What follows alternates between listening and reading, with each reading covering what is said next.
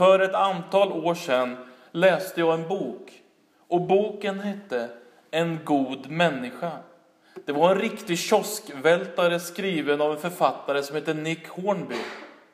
Boken handlar om Katie. Katie är läkare, hon är 40 år gammal och hon är missnöjd med det mesta i sitt liv. Hon är missnöjd med sin man, hon är missnöjd med sina barn, hon är missnöjd med sina patienter. Hon är gift med David och David arbetar som kolumnist under signaturen Argast i Holloway. Äktenskapet går på tomgång. Och när Katie sen inleder ett förhållande med en annan man startar karusellen som gör hela livet till ett enda trassel. Och i denna trassliga härva är det en fråga som jagar Katie. Och frågan är, vad är en god människa? Hur ser en god människa ut? Vad är en god människa? Och hon funderar på om sammanbrottet i hennes relationer och hennes misslyckanden innebär att hon har blivit en ond människa. Och så sitter hon där i en uppgörelse med sig själv och listar upp saker som hon känner skuld inför. För det första, att hon har flyttat ifrån sin familj. Att hon har brutit äktenskapslöftet till David. Att hon inte håller kontakten med sina föräldrar. Att hon på arbetet snäser åt folk och ser i patienternas ögon att de känner sig avfärdade och missförstådda. Och att hon sviker sina barn. Och när han har gått igenom listan över sånt hon känner skuld inför så säger hon, titta bara, otrohet, ett kallt utnyttjande av vänner, vanvördnad mot mina föräldrar som bara vill ha en relation och kontakt med mig. Ja, se där har jag redan brutit flera av budorden. Och hon ser på sitt liv och säger att, att hon åtminstone med en 33-procentig träffsäkerhet har överträtt tre eller fyra av Guds tio bud. Och så säger hon så här. När jag begrundar mina synder, och om jag anser att det är synder så är det det, då säger hon, då kan jag förstå varför en på nytt född tro vore tilltalande. Jag misstänker att det inte bara tron i sig som lockar, när det som lockar är själva på nytt födelsen. För vem skulle inte vilja börja om från början igen? Det är ganska intressant i den här boken. Hon ser på sitt liv. Hon listar saker hon känner skuld inför. Och så säger hon, i ljuset av detta förstår jag att det vore lockande med en pånyttfödelse. Att få börja om en gång från början. Hur är det med våra liv? Trots alla våra försök, trots alla våra ansträngningar så blir det ju ganska ofta fel. Hårda ord, missförstånd, vår själviskhet som raserar relationer, det som förvrider de goda ambitionerna och gör att vi ofta känner att vi vill fly från alltihop. Då kommer frågan, går det att börja om på nytt? Finns det en väg till nytt liv? Då förstår jag varför en på nytt födelse verkar lockande. Och jag läser dagens evangelietext från Johannes kapitel 3, vers 1 till och med 8. Bland fariseerna fanns en man som hette Nikodemus och han var medlem av judarnas råd. Han kom till Jesus en natt och sa Rabbi, vi vet att det är från Gud du har kommit som lärare. Ingen kan göra sådana tecken som du om inte Gud är med honom.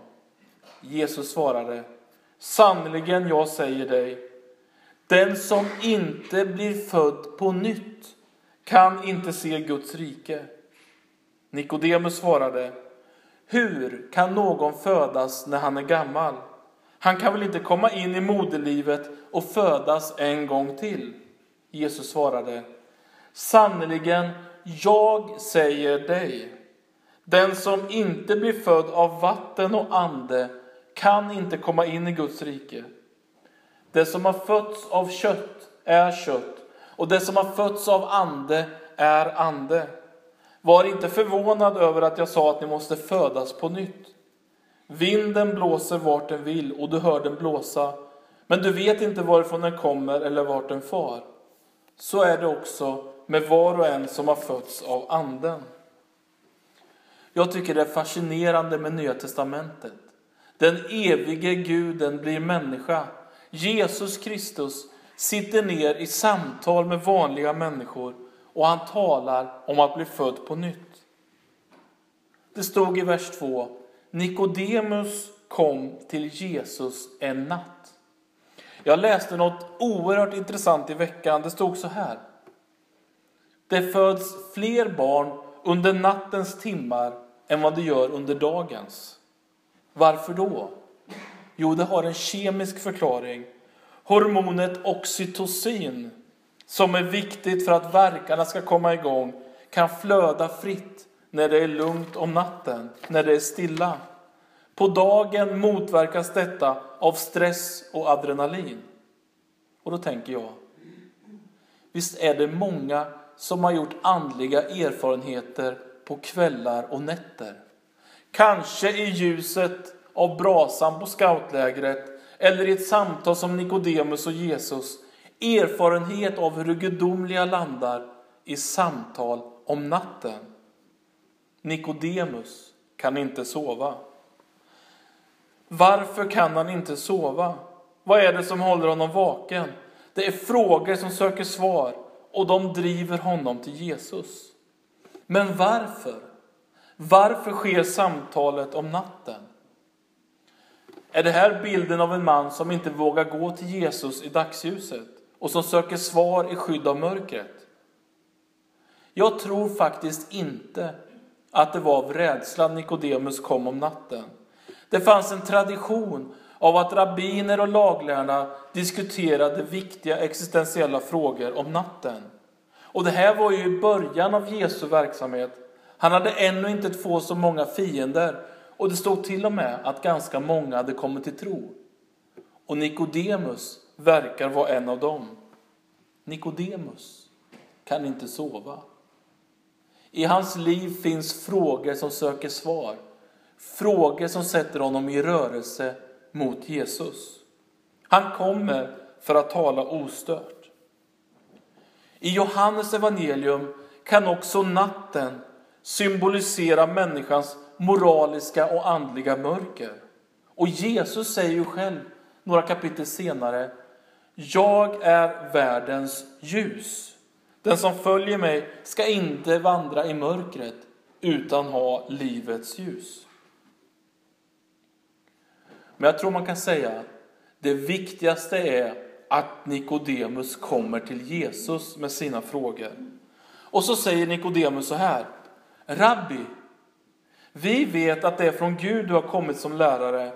Ingen kan göra sådana tecken som du utan att Gud är med honom. Vad är det som händer i det här uttalandet? Den laglärde Nikodemus tilltalar Jesus med ett kollegialt rabbi. Nikodemus ger Jesus fina erkännande och han säger Gud måste vara med dig. Och jag tänker så här.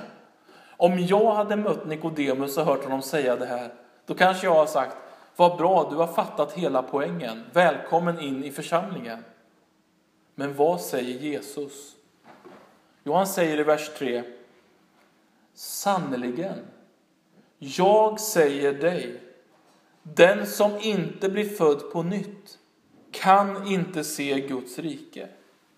Och man kan ju undra, varför en sån kapital sågning av Jesus i ljuset av Nikodemus uttalande?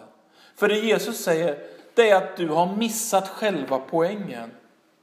Vad är det som är fel i Nikodemus erkännande?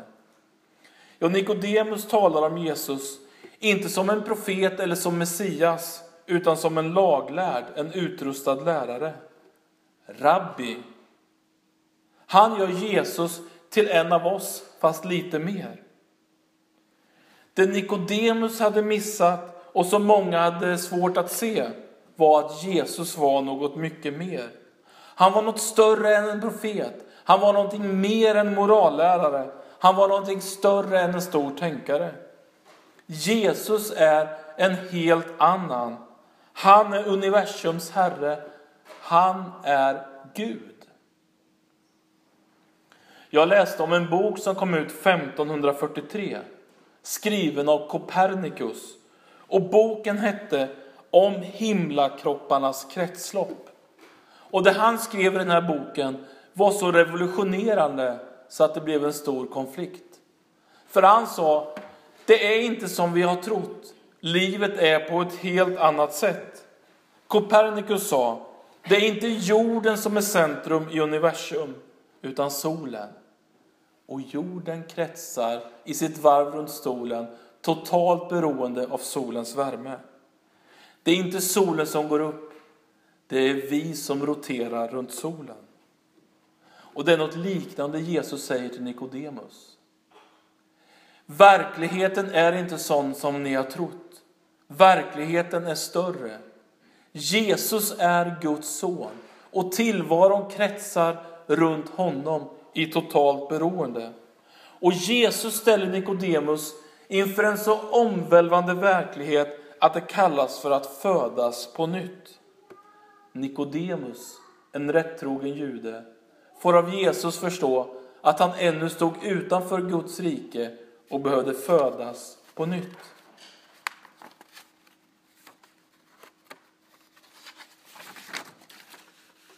Nikodemus svarar, hur kan någon födas när han är gammal? Han kan väl inte krypa in i mammas mage? Kartbilden stämmer inte för Nikodemus. Han är förvirrad. Han förstår inte riktigt. Men av alla ord som beskriver kristen tro, vad det innebär att bli kristen, så är att bli född på nytt, ursprungligt. Det är Jesus själv som säger att vi behöver bli födda av vatten och ande. Vad innebär det? Att bli kristen är någonting djupare än att bara byta uppfattning i största allmänhet.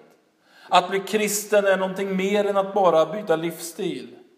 Att bli kristen är någonting annat än att upptäcka egna inneboende energier. Det handlar om en födelse. Vad är en födelse för något egentligen? Jo, jag skulle vilja säga att en födelse innebär en övergång från ett liv till ett annat liv. Hur går det till? Ja, en sak har jag fattat. Man föder inte sig själv. Det krävs en som föder och en som föds. Och det här är ju en märklig process i samverkan mellan fostret och föderskan. Mognad och tillväxt och sen förlossning. Och i vårt fall kom det ut en Noa på 5,1 kilo. Det var dramatik när det skulle lösa sig. Så dramatiskt är det att bli kristen. Att bli född av vatten och ande. Att bli född på nytt. En födelse från ovan, en födelse av Gud. Och i Gamla Testamentet så är anden den som ger liv. Vi läser i skapelsens morgon att Guds ande svävade över vattnet och Guds ande gav liv. Och vatten är i Bibeln en bild av andlig förnyelse och av rening. Och vi hörde förut från Hesekiel om hur Gud säger jag ska stänka vatten på er så att ni blir rena. Jag ska byta ut stenhjärtat i er bröst mot ett hjärta av kött och blod. Och jag ska ge min ande in i ert inre. Och jag vill säga, evangeliet hälsar till dig och mig idag. Undret kan ske. Mitt i våra liv så som de ser ut. Mitt i allt som vi hade tänkt annorlunda, som inte blev som det skulle. Mitt ibland allt det vi skäms för, sånt som vi sagt och gjort som har sårat. Mitt i våra liv vill Gud komma och föda nytt liv. Hur är det möjligt? Jo, det är för att Guds rike kom genom Jesus Kristus. Guds rike är tillgängligt genom tron på honom. Det handlar inte om vad du kan. Det handlar inte om vilka resurser du kan pallra fram. Det handlar om vad Gud har gjort för dig och vad han kan göra i ditt liv. Betoningen ligger på Andens verk. Det är Gud som föder på nytt i en födelse från ovan. Och det här samtalet mellan Jesus och Nikodemus kulminerar ju i orden i vers 16. Så älskade Gud världen att han gav den sin enda son för att den som tror på honom inte ska gå under utan ha evigt liv. Att bli född av vatten och ande. Det går också att läsa in dopet i vatten som i Nya Testamentet hör ihop med tron.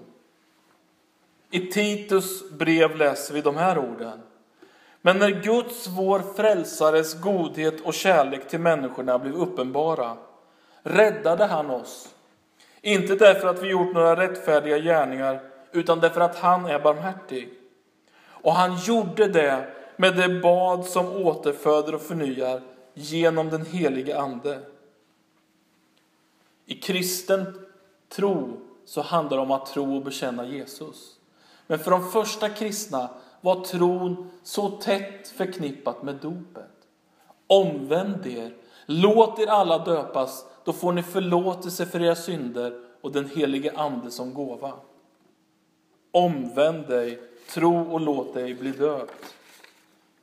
Hur vet man då att man är född på nytt?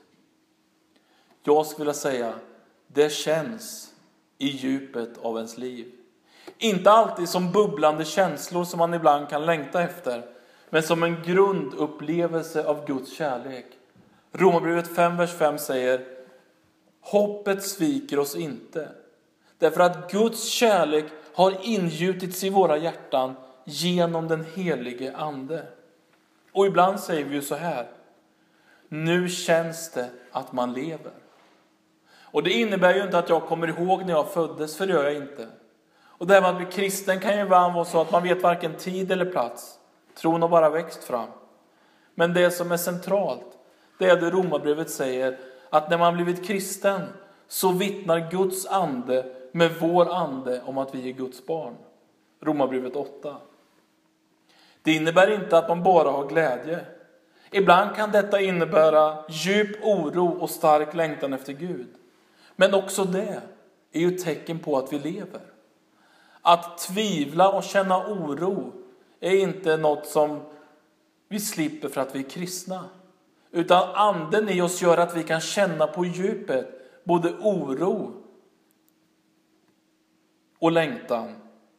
Men några saker brukar jag känna igen när någon går med Gud. Det finns en längtan efter familjen. Och vad menar jag med det?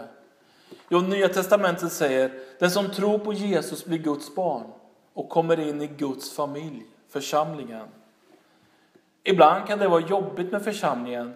Det är inte alltid man trivs, det är inte alltid man håller med varandra. Men i djupet av kristen tro bor en övertygelse om att den som tillhör Gud tillhör alla andra som tillhör honom. Det finns också en längtan efter Guds ord. Jag pratade en gång med en man som kände sig osäker i tron. Hur kan jag veta att jag är född på nytt? Och jag sa till honom, men du går ju på gudstjänst varje söndag. Vad beror det på? Jo, det berodde ju på att anden väckte en längtan i hans bröst efter mer av Gud.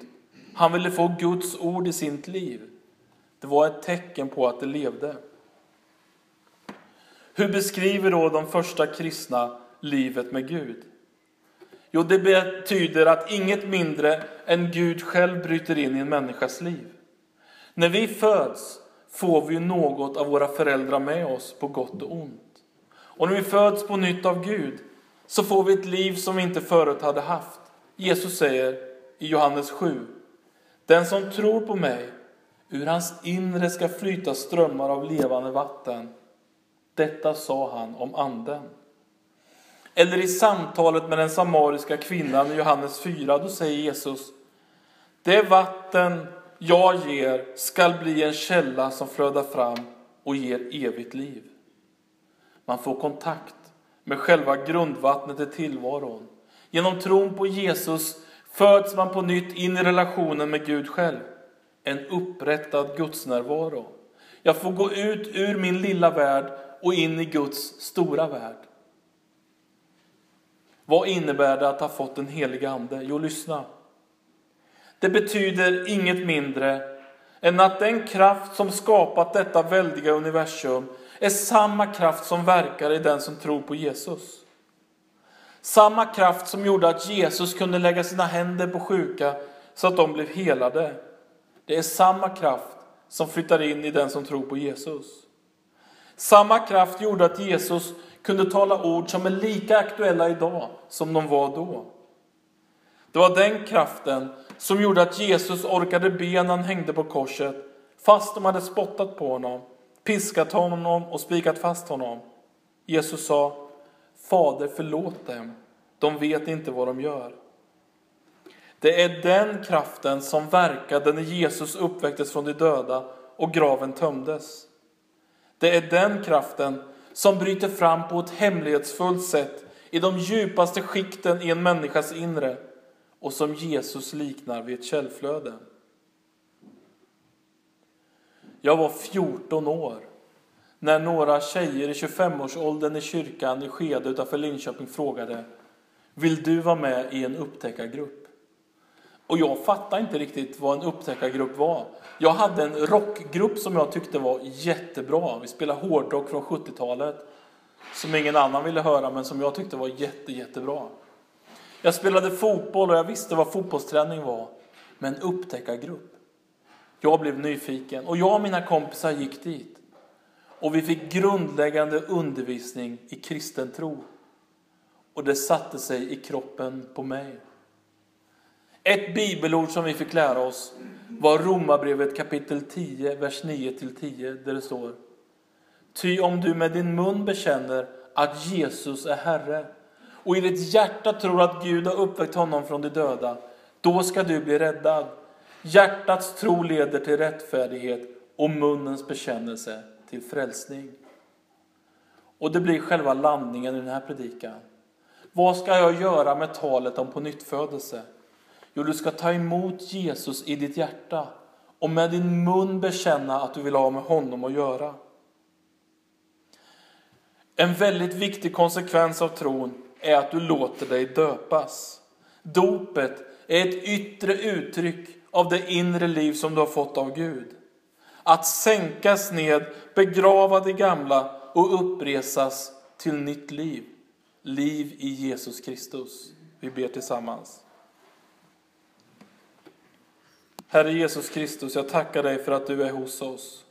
Tack för att du älskar var och en av oss som är samlade i gudstjänst här idag. Vi tackar dig för det här samtalet mellan Jesus och Nikodemus. Där Nikodemus fick ställa sina frågor, livets viktigaste frågor, och fick lära av dig vilken väg vi ska gå i livet. Genom att födas på nytt, genom vatten och ande. Tack att vi har fått bli födda på nytt och fått se Guds rike i våra liv. Tack att du hör vår längtan och du hör våra böner. I Jesu namn. Amen.